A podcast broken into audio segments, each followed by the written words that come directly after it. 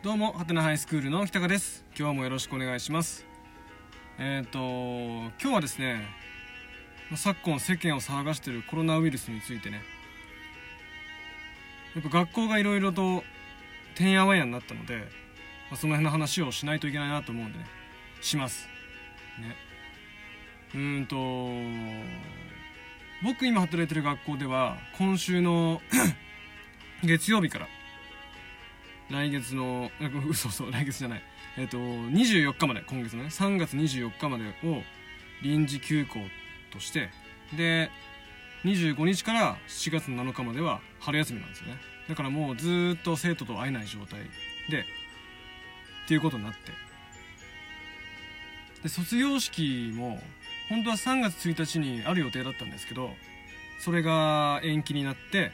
2日の日にやったんですよね。昨日かやったんですけど保護者もいない。来賓もいない。で歌も歌わない、ね、本当に簡略化された卒業式を行ったんですよね。でね何だろうか。そう国が決めたことだから仕方ないとは思うんだけど気の毒だなってすごく思いましたね。卒業生もそうだし卒業生の保護者の方本当になんだろう。悲しいだろうなって。思ったんですよね。いやできれば保護者の方だけでも式に参加させてあげたかったなっていうふうに本当心から思います。ね。だってさもしかしたらもう卒業式に出ることなんてさないかもしれないですよね。高校出たら就職する人、ね、の親はさもう高校の卒業式は最後なんだよね。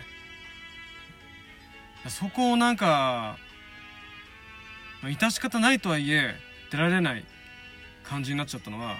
すごくかわいそうだなって。いや例えばですよ。もしもしかしたらね自分の子供 すごく手焼いたかもしれないじゃないですか。ね自分の初めての子供で、えー、右も左もわからないまま育てして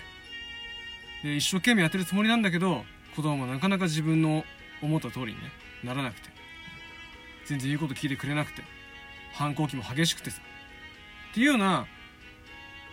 もう困ってヘトヘトになっちゃってるお父さんお母さんも世の中にいるんですよね。でそういうお父さんお母さんの一つのさ何ていうの区切りっていうかさ、ね、ここまでなんとかやってきたねっていう一つの着地点というかさ。っていうのがというものの一つが高校の卒業式だと僕はちょっと思ってるんですよね。順調に楽しくやってきたご家庭はいいかもしれないですよ。でその後も例えば大学行くとかさ専門学校行くとかってあればさこれからも頑張ってねっていう感じで ね何て言うんだろうな。次に向けた明るい卒業式、ね、次へのステップみたいな感じになるかもしれないけれどもそうじゃない家庭もあるんですよね。もしかしたらそれはごく少数かもしれないけれどもでもそういうなんだろう親としてああよかったってなんとか辛い思いしながらねいろいろ悩みながら子育てしてきたけどなんとか高校卒業させてあげることができた。いや私たちよく頑張ったなよかったなって思えるさそういう感動できるさなんていうの一つの場なんだよね卒業式ってさ。それがね出られなくなっちゃったのはもう本当になんだろうな気の毒ですね。うん。もし自分が親だったらって考えたらいや どうなんだろうね。うん。やっぱ悲しいかなすごく。ね。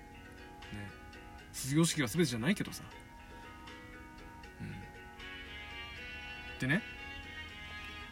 そんなことも含めそして今のこの休校という措置も含めて世間一般でもこういう声があるかもしれないけれど僕はちょっとやりすぎかなってちょっと思ってるんですよね、うん、コロナウイルスのことについてすごく重大に捉えてる人ももちろんいるからその人からしたらさ何言ってんだと。ね死んでる人もいっぱいいるんだぞと。甘いこと言ってんじゃないと。こういう措置をしなかったことによって誰かが死んだらお前責任取れんのかっていうふうになんかこう怒っちゃうっていうかね反発してくる人もいるかもしれないけれども、うん、僕はやっぱりやりすぎだなってちょっと思ってる側なんですよ。ね、っていうのもね最近あのファクトフルネスっていう本を読んだんですよね。かなりベストセラーになっている本だと思うんですけどファクトフルネスどんな本かっていうと世界の思い込みから脱してちゃんと世界の実情を見よう見えるようになりましょうっていう風な感じの本なんですよね。だからうんと僕たちが持ってるさなんとなく先入観で持ってる未来こうなるんだろうなとか経済ってすごく悪いんだろうなとかさ将来どんどん子供が減っていくんだろうな老人が増えていくんだろうなとかね。世界では貧しい国が山ほどあるんだろうなとかさ。うんと。ワクチンを受けられない子供ってこんなにいっぱいいるんだろうなとかさそういうなんか思い込みっていうのが実は全然そんなことないんだよっていう、ね、いろんな怖い例えば病気とか、ね、人が死に至る病ウイルスなんてのもあるけれどもそれの危機とかねそれの怖さっていうのは実はものすごく減少してるんですよ今は。っていうのがなんだろう。ちゃんとデータとして見ることができる。自分の思い込みとか先入観とかをリセットすることができる。そんな内容が書かれてる本なんですよね。でそれの中にうんとねデータとして出てくる数字の意味をちゃんと捉えようという話があったんですよね。例えばうんとそうだな。例えば内閣の支持支持率が何十何パーセントですと。すごく低いですと。例えば42%なんて言われたら低って思うんですけどその42%っていう数字だけを見てさうちの国は総理大臣に対してすごくなんだろうな期待を持ってない国なんだと、ね、選挙っていうものがいまいち機能しないじゃないかと、ね、政治家って本当に汚い奴らばっかりなんだと。いうようなことをさ瞬間的に瞬発的に考えるのはいかがなものか？そうじゃなくて例えば内閣支持率で43%だと。じゃ他の国はどうなんだと？他の国ももしかしたら同じようにさ30%ぐらいの国いっぱいあるのかもしれないし逆にねもしかしたら40何パーセントよりもずっと低いままいってる国があるかもしれないし。ね。でその43%で数字だけ見たら低く感じるかもしれないけど他の国と比較ちゃんとしたりとかうんと他のね例えばどこそこの会社の社長の支持率とかね。自分の親に対して持ってる支持率とか、ね、そんなものと比べてみるとまた違った視点ができるよと、ね、あ意外と内閣支持率そうやって見ると高いんだなとかっていうことが感じられたりとかするよみたいなさ。そういうなんか数字そのものに惑わせちゃいけないよっていう話なんですよ。で、今回のコロナの話はさ、感染者がすごく増えてますと。で、うんと死んでる人もたくさん増えてきてますよ。徐々に徐々に増えてきててっていう話があってさ。で、ワクチンもね、なくてね。もうただただ我々はかかっていくのをまずのね、防ぐことしかできないのだみたいな、そういう感じで、もう、ね、学校みたいなさ休校休むとかねあと他のお店だったらさ短縮営業するとかさいろんなこう防ぐための手段をこう取って過剰にねやってるんですけどでもなんかいろいろ見るところによるとさ季節性のインフルエンザで死んでる人って毎年日本に1万人ぐらいいるみたいですね、うん、すごいっすよね。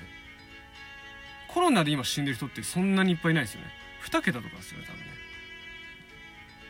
ね。季節性のインフルエンザって毎年あるんですよね。で毎年1万人ぐらい死んでるんですって。すごくないですか？新、うんと、コロナウイルスはワクチンがないんですよね。季節性のインフルエンザはワクチンがあるんですよね。毎年予防接種ね病院で受けることができるんですよね。なのに1万人死んでるんですよね。って考えた時にワクチンないのは不安なのは当然わかるんですけどコロナに対してね。だけどこんなに過剰に反応するものなのかどうかっていうのはねやっぱ僕はねすごく疑問に感じるんですよね、いやインフルと何が違うのっていう。むしろインフルよりもなんだろう軽く済む場合がすごくいっぱいあるんですよね。熱も出なければ例えば咳だけちょっとこうこう出て普通に軽い風邪みたいな症状で終わって治っていく人もいるんですよね。だからさ。うーん。い や僕はやっぱ過剰な気がするなって。思うしやっぱそれやっぱ過剰に反応することによってね守れんならいいんだけどみんなが幸せハッピーにねなれればいいんだけれども過剰に反応することによって不幸になる人がさ結構いっぱいいるんですよね今回は。もう卒業式の件もそうだしなんだろう薬局で働いてる人とかスーパーで働いてる人のなんかお客さんからのさ冷たい一言とかね。マスクなんでねえんだよみたいなさ。そんなこと言われても仕方ないよみたいなさことがあったりとかね、うん、いろんなさその外部との対応でストレス抱えちゃった人とかね。当然管理職なんて今大変だしさ、ね、そうやってなんかアンハッピーな人が増えるような対策の仕方はうんいかがなものかなって僕は思っちゃうんだよな。うん。いつまでこれが続くのかも分かんないですしね。アメリカではワクチンが開発されてね今治験中だって言ってるんですけど、まあ、それが日本にいつ入ってくるのかなんて全く分かんないですね。日本っていうの遅いんでね。なんだかなって思っちゃいますね。早く生徒に会いたいです僕は、ね、仕事に張りがないですもん。どうしても、早く解決してくれることを祈るのみ、皆さんも気をつけてください。気をつけてください。おかしいか。ね。ということで今日はこんなところで終わります。どうもありがとうございました。